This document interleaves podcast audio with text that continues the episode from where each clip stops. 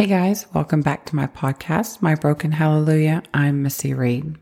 Today we're finishing up episode 4 of this series of what trauma can do to you spiritually, mentally, physically, and now relationally. And finally, a podcast where I didn't feel completely convicted or in tears over. This one I actually already knew a lot about. I did do a little bit of research just to kind of back up what I felt like I already knew. And I've been dealing with some of this since I was probably 25, the first time the Lord called it, I guess, out in me. You know, it's been a long time. So I've dealt with a lot of this. There are still some lingering effects of trauma in my relationships or even in my personality, but they've gotten a lot better over the years. And now I don't know if you can even really see them, so to speak. I usually catch them before anybody else does, and I'll try to change it. And so it's been a long process, but there are some things in here that I thought was pretty cool, just based on, again, what I kind of went through. So when I did the little bit of research that I did on this, just simply because I've already known about it, there were a couple of things that kind of validated what I already knew, and I just didn't search it out. But I think one of the most important things is that trauma actually affects us in the way that we interact with the real world. We become very untrusting. I don't even know if that's a word, but we just don't trust people. Even people we love, even people that really have not given us any reason not to trust them, we are always looking for the other shoe to fall. We're always looking to make sure constantly if we can trust them or not. And that comes from really our world being shattered, especially in childhood, and realizing that there's not anyone you can trust, because while the people in charge of you may not have hurt you directly, and some of them did, you realize that you're kind of on your own. So you build up a wall and you watch everybody, because you never know who's going to be the bad guy. And in my case, anyway, they came from different directions, and I never saw some of them coming, and others I did, but that's a whole different podcast. One of the other things that I found fascinating was they claim in some of the research, and it was more than one, that we who have experienced trauma, especially childhood trauma, that we have a shame-based response to people. And if we feel like we're being rejected in any way, even if we're not really, it makes us angry. It makes it easy for us to cut people off. You know, we put up that wall. We will always hide a part of ourselves from people. We cannot take any kind of criticism, even constructive. And we'll view that as someone rejecting us, even though it's really not. Sometimes you need corrective criticism, but we won't look at it like that. We will honestly look at it as, they are rejecting me. They found something wrong with me. Fine. I don't want them in my life anyway.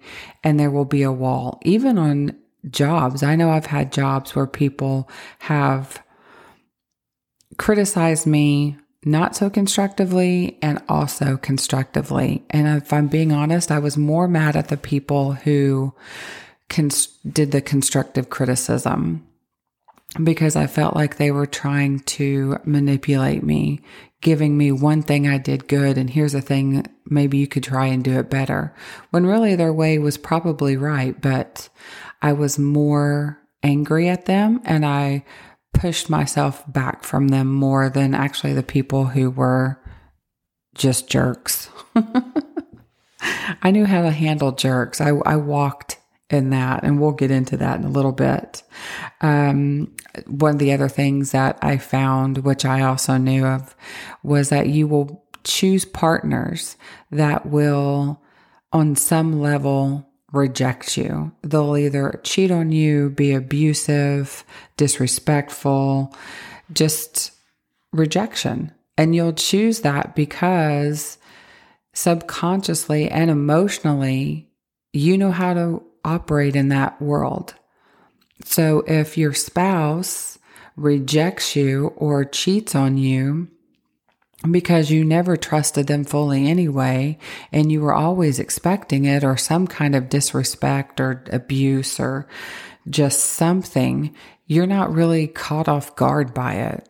You always figured it was coming because somehow in you, you know you married somebody who was going to make you work for it and who was going to reject you on some level, because that's the world you understand emotionally. That's why a lot of trauma victims have a problem with Jesus, have a problem with God, just loving them. There's nothing we have to do, and He never rejects us. Doesn't mean He doesn't correct us, but He never rejects us, and we honestly don't even know what to do with that. It's a foreign concept to people that have suffered trauma like myself, and to just have a loving God saying, no, I love you. I don't reject you. Now, there may be parts of you that we need to work on. There may be things that you need healed from, but I love you. You have to do nothing to earn my love. That's a hard one. That's probably one of the ones that I still struggle with, that I don't have to perform or do something for Him to love me. He just loves me. And it still blows my mind. Some of the other things I did find that I thought was pretty cool was insecure attachments is what they're called. And some of these attachments, you will attach yourself to people out of anxiousness. Some of the things that they say that you have a fear of being abandoned, so, and you need constant reassuring. That's not me. I didn't really need constant, and still don't, constant reassuring. That's just not something I need. In fact, I find that annoying. If someone's constantly reassuring me, I'm just like, okay, enough. It's okay. Just shh. I got it. And I'm pretty sure I've hurt people's feelings before by telling them that they didn't need to constantly do that, but it wasn't intentional. I just don't need that. So one of the other things that I found was dismissive avoidant. It says the fear of emotional intimacy, just emotionally unavailable. I have been this, and I have been with people who were like this. So for me, I typically would choose somebody date-wise, boyfriend, ex-husband, all of the things. Even my husband now on some level, he carried his own baggage coming into the marriage. So did I. It is by the grace of God and I'm sure tons of heavenly intervention, because we were pretty different and independent when we got together. One day I'll have him on the podcast and we'll talk about how it's truly a miracle. But anyway, I have been with people and even myself who just are emotionally unavailable. And like I said before, those are the people that I understand how to deal with, because that's how my real father was. He was emotionally unavailable.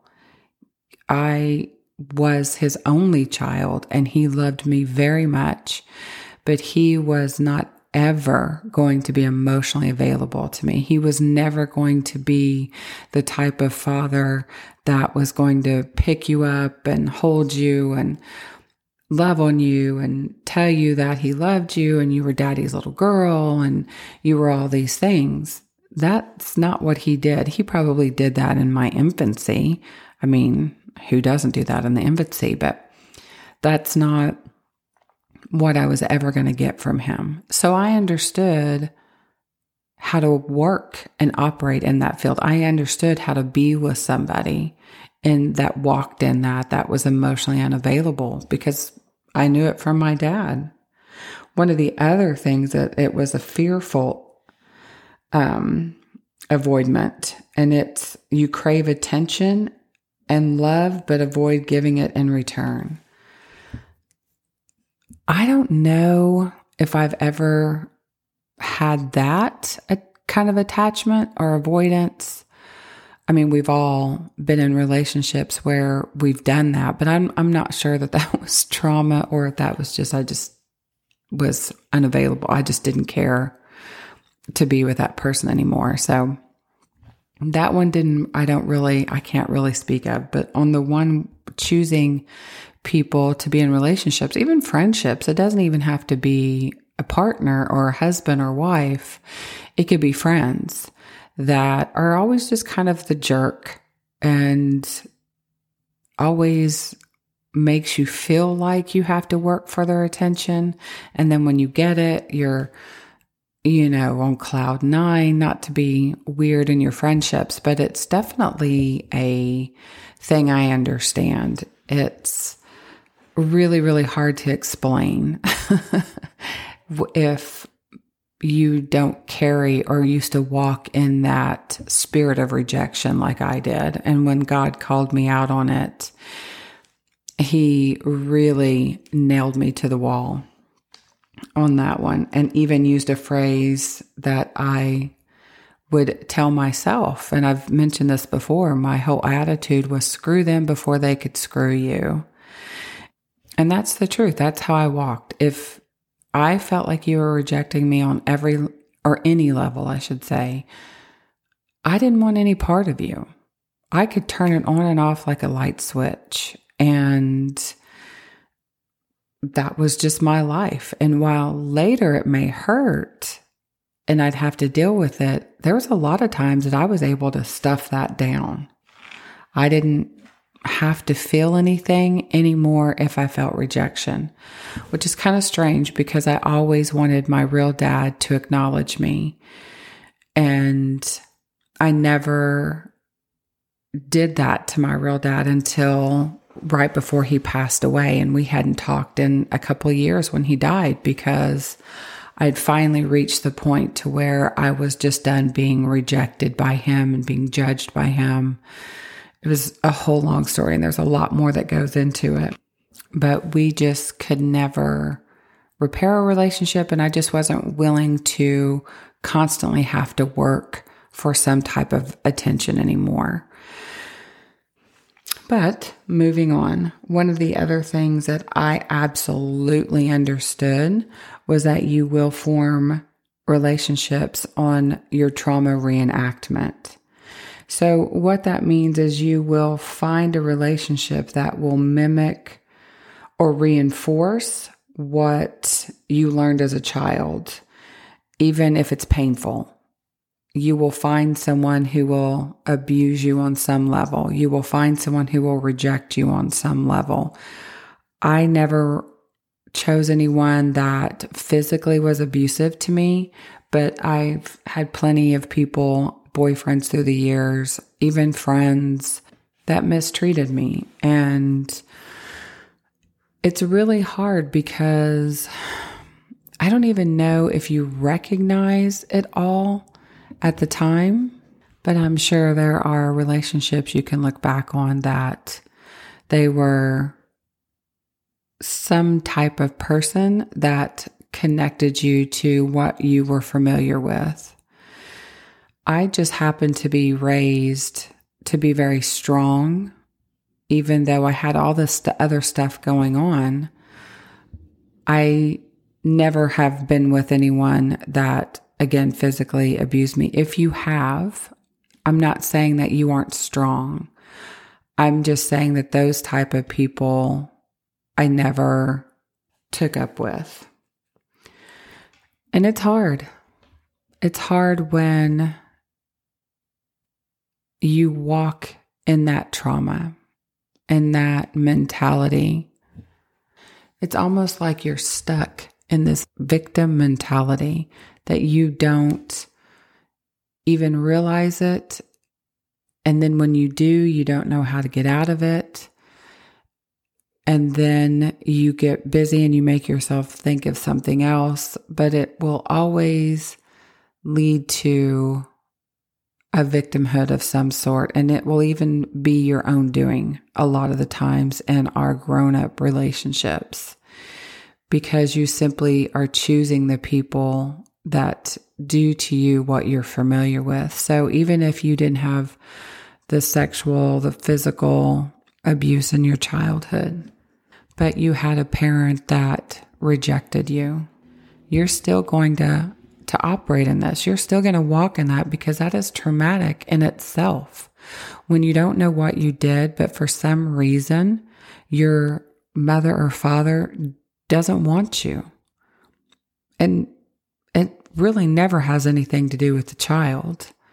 It's always something else with them. But as a child, you don't know that. And you take on this trauma, this rejection, this persona of not being wanted, because that's how they make you feel. And so later in life, how you interact with the world is going to be based on all of that. There are people who can't hold down a job because they can't break out of that victim mentality. So when somebody comes to offer them some type of constructive criticism, they can't handle it and they just leave. Or if they even get criticized, they'll leave. Me, again, I know or felt I knew how to handle people being a jerk straight to my face.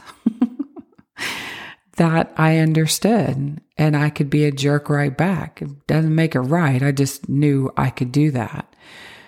But it was the people who were doing emotional rejection or even trying to be emotionally available to me that I didn't know how to handle.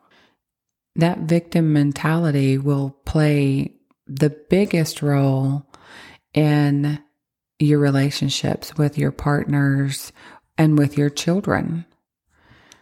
A lot of women will choose men who will cheat on them, be abusive, and who will be emotionally unavailable. And a lot of men will choose women that they can be emotionally unavailable with or abusive because of whatever trauma they experienced in their childhood. And they will, all of us, become stunted.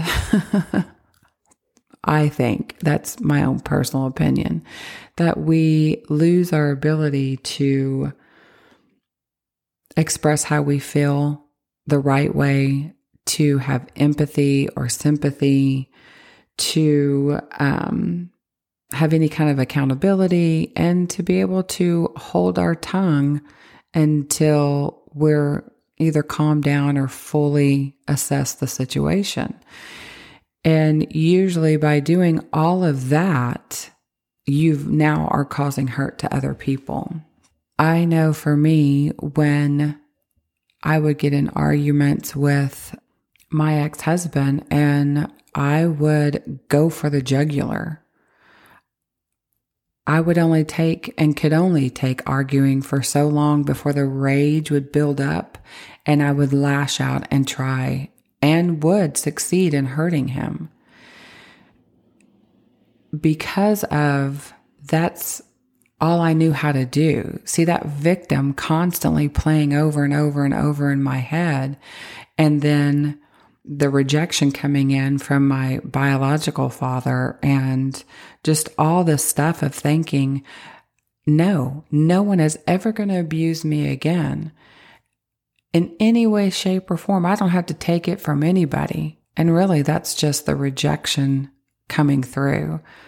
Now, by the time I married my husband, now I had already dealt with a lot of it.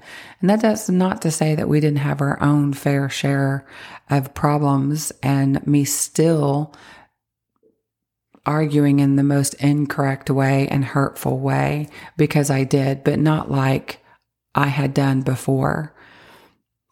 Again, if I felt like you were rejecting me, even if you weren't, I was done with you, and I would be cruel. And then 5 minutes later, I was over it, and I didn't understand why everybody else wasn't over it.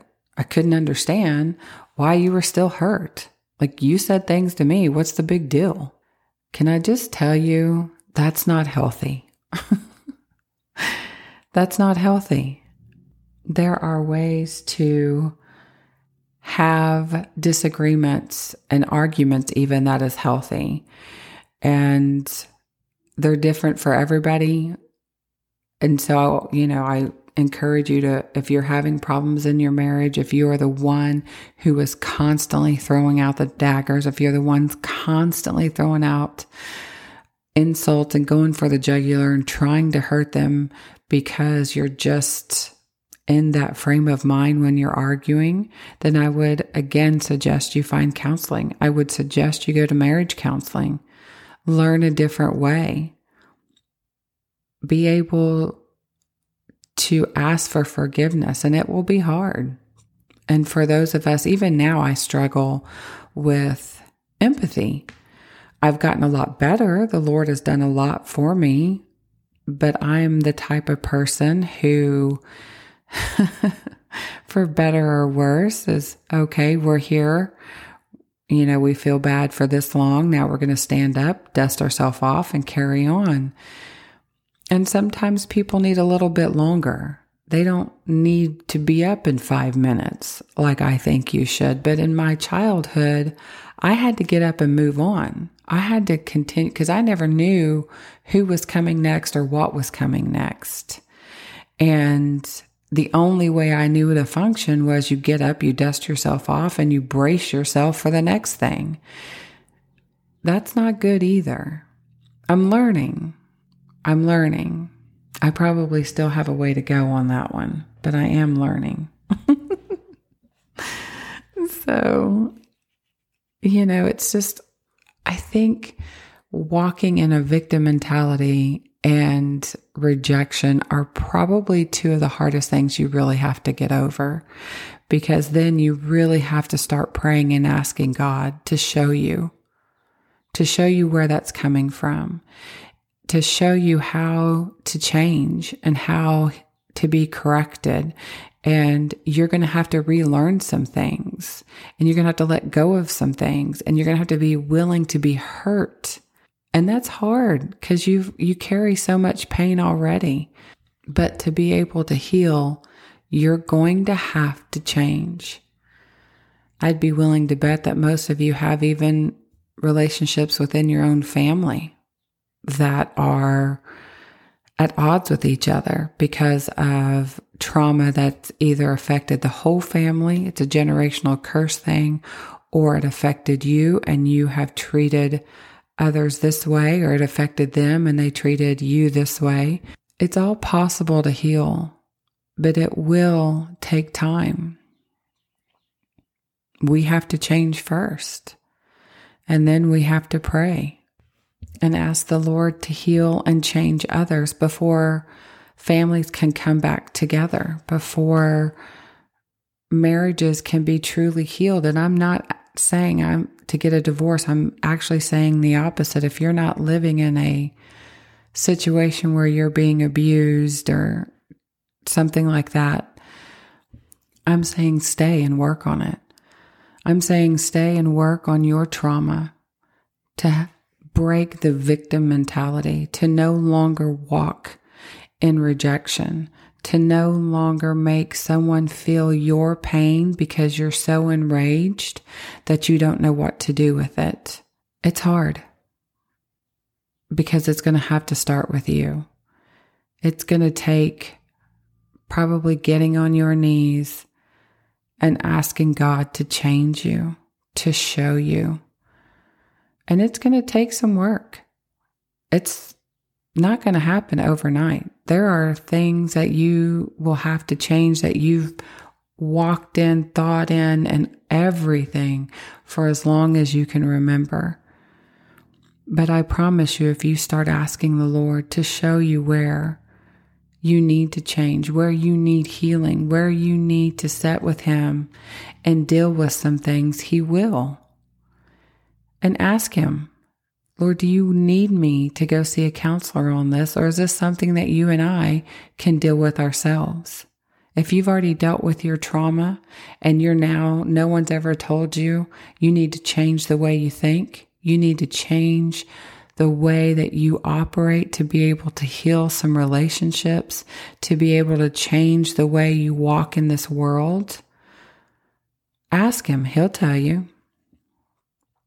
I can tell you now, after I've done the years of work, I have more joy in my life, and I walk through this world with different eyes.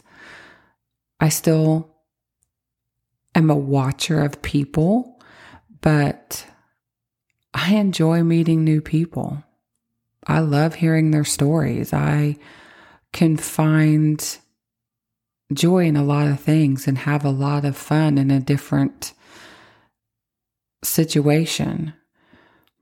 And I didn't have that before.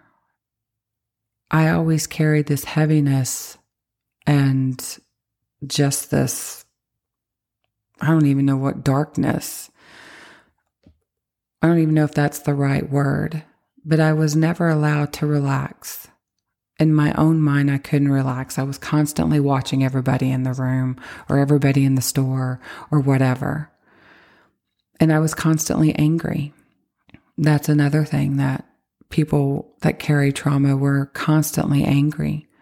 And in my own life, I come from a generation of angry women, which on top of the abuse is not good. But I can tell you that I'm no longer that person. I no longer carry that anger, that resentment, even that hatred just towards the world, because I was so changed after all these things happened to me. And I'm praying that for you. I'm praying that when you listen to this podcast and you say, you know what, that's me. I do exactly the things that she did. And I want freedom. I don't want to walk and I don't want to carry it anymore. Know that God is not a respecter of any persons. He doesn't have a favorite. He's not going to do more for me than He did or will for you. But it will take change. So when I was praying and asking and kind of researching the scriptures on what scripture He would want me to end the podcast with, like I do every podcast, the scripture that I found that I felt was perfect was Psalms 51:10, and it's the King James Version translation. Create in me a clean heart, O God, and renew a right spirit within me. And when you first read this scripture, it may not stick out to you anything special about it. It's a scripture you could pray every day for whatever reason. But when you get into it and you start looking at it and you break it down, I find it amazing. So create in me a clean heart, O God. Clean in this scripture means pure, a physical, chemical, ceremonial, or moral sense of pureness. Create in me such a pureness. That's what they're asking in the Psalms. Create in me a clean, a pure heart. Clean me physically, chemically, morally. Cleanse me, Lord, and renew a right spirit within me. And renew is, of course, rebuild. It says kind of what it means. For the right spirit, right means to fasten, be fitted, be fixed, whether literal or figuratively, or both. And then the spirit in this is the mind, the breath. So in the spirit, you're saying, Lord, within me, renew my spirit, renew my mind, make right, rebuild, renew a clean, pure heart. Cleanse me completely. Create in me pureness. Wash it clean by the blood of the Lamb. I think this scripture is very important, and you should take it and meditate on it, study it out, break it down, just read it and continue to go over what these words truly mean in this scripture. Because once it gets inside of you, it becomes something so beautiful and something that you want so bad that you're willing to lay it all down. You're willing to say, I no longer want to carry this as a form of protection. I don't want to walk in this kind of trauma anymore. I want freedom. I want what you have for me. And be prepared to die to the flesh. You know, I think sometimes, I know for myself, I've prayed a prayer several times and think that God's going to do all the work. But you will have to absolutely die to the flesh. I naturally am a sarcastic person, or I used to be. I mean, I still am, but in a funny way. I don't know. But I used to not be funny. So if you came at me, you always got it right back on you. Or you would get some kind of passive-aggressive statement telling you exactly what I thought of you. The Lord will ask you to lay that down. The Lord will start doing such a deep work in you that you'll find yourself praying to be more like Him, to not respond in the way that you used to. That you're so healed that you'll never want to go back to who you used to be. I know for me, that's how I am. I don't want to be who I used to be. I want to be more like Him every day. I pray when people see me, they see Him. And while we can never be perfect, and we will absolutely slip at times, slow drivers in the fast lane still get the better of me.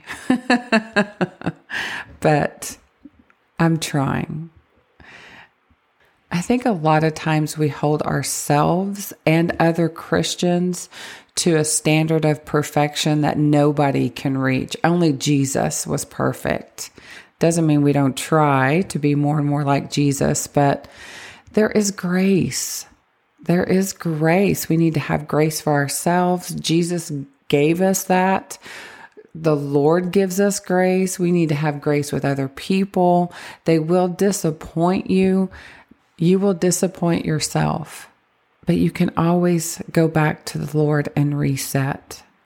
So if you're listening to this podcast and you think, that's me, Lord, I have all of that, and I need you to change me. Understand you're going to have to also give others some grace too, especially if they are the ones that you have hurt, or your family dynamic is just all based on trauma and all sorts of other things. You will have to probably set some boundaries, not only for yourself, but for others, which will be very hard because most people won't understand that. And that's okay, as long as you are operating from a place of love and it's not out of hurt or hatred or even rejection. It's a place of healing for everyone. I know in my own life, I've had to take steps back from people that they're still operating in some things, and I'm not trying to engage in that. I absolutely pray for them every day, and I hope and I know that God will do a miracle in their lives. But I didn't do it out of meanness. I did it because I knew it needed to be done. So this whole podcast has just been about, if you have been dealing with some of this stuff in your own family life, in your marriage, in your friendships, even in employment, it could be that you still need some healing, or you need to start your healing in how you view the world and how to really get rid of victim mentality. That's not to say you weren't a victim, but you'll no longer need to carry that, and you will find yourself no longer being calloused. And I don't know about anybody else, but when you become innately aware of your calloused heart, you just don't want that anymore. So, with that being said, let me pray for you. Lord, I just pray for everyone listening to this podcast, Lord, that you would begin to show them. If they say, that's me, I have all of that. I've had relationships like that. I'm in one like that. I need help. I know that I operate in this, or this podcast has shown me that I walk in rejection or victim mentality because I was a victim. But Lord, I want to change, and I ask that you show them, Lord, show them where to begin their walk to healing, to freedom, to changing the way that they think, the way that they see others. And even, Lord, I ask that you show them where to set healthy boundaries with people. And Lord, as I finish this 4-part series, Lord, I ask just for a cleansing of their mind, a healing of their soul. Lord, that they would dig into the word and find the scriptures that you have for them, that right now, even for myself, Lord, you put a supernatural hunger for the word of God and your presence in all of us. And I speak peace to them, peace to their mind, Lord, peace to their heart, that the peace of God transcends all understanding, guards our hearts and our minds in Jesus' name. Amen.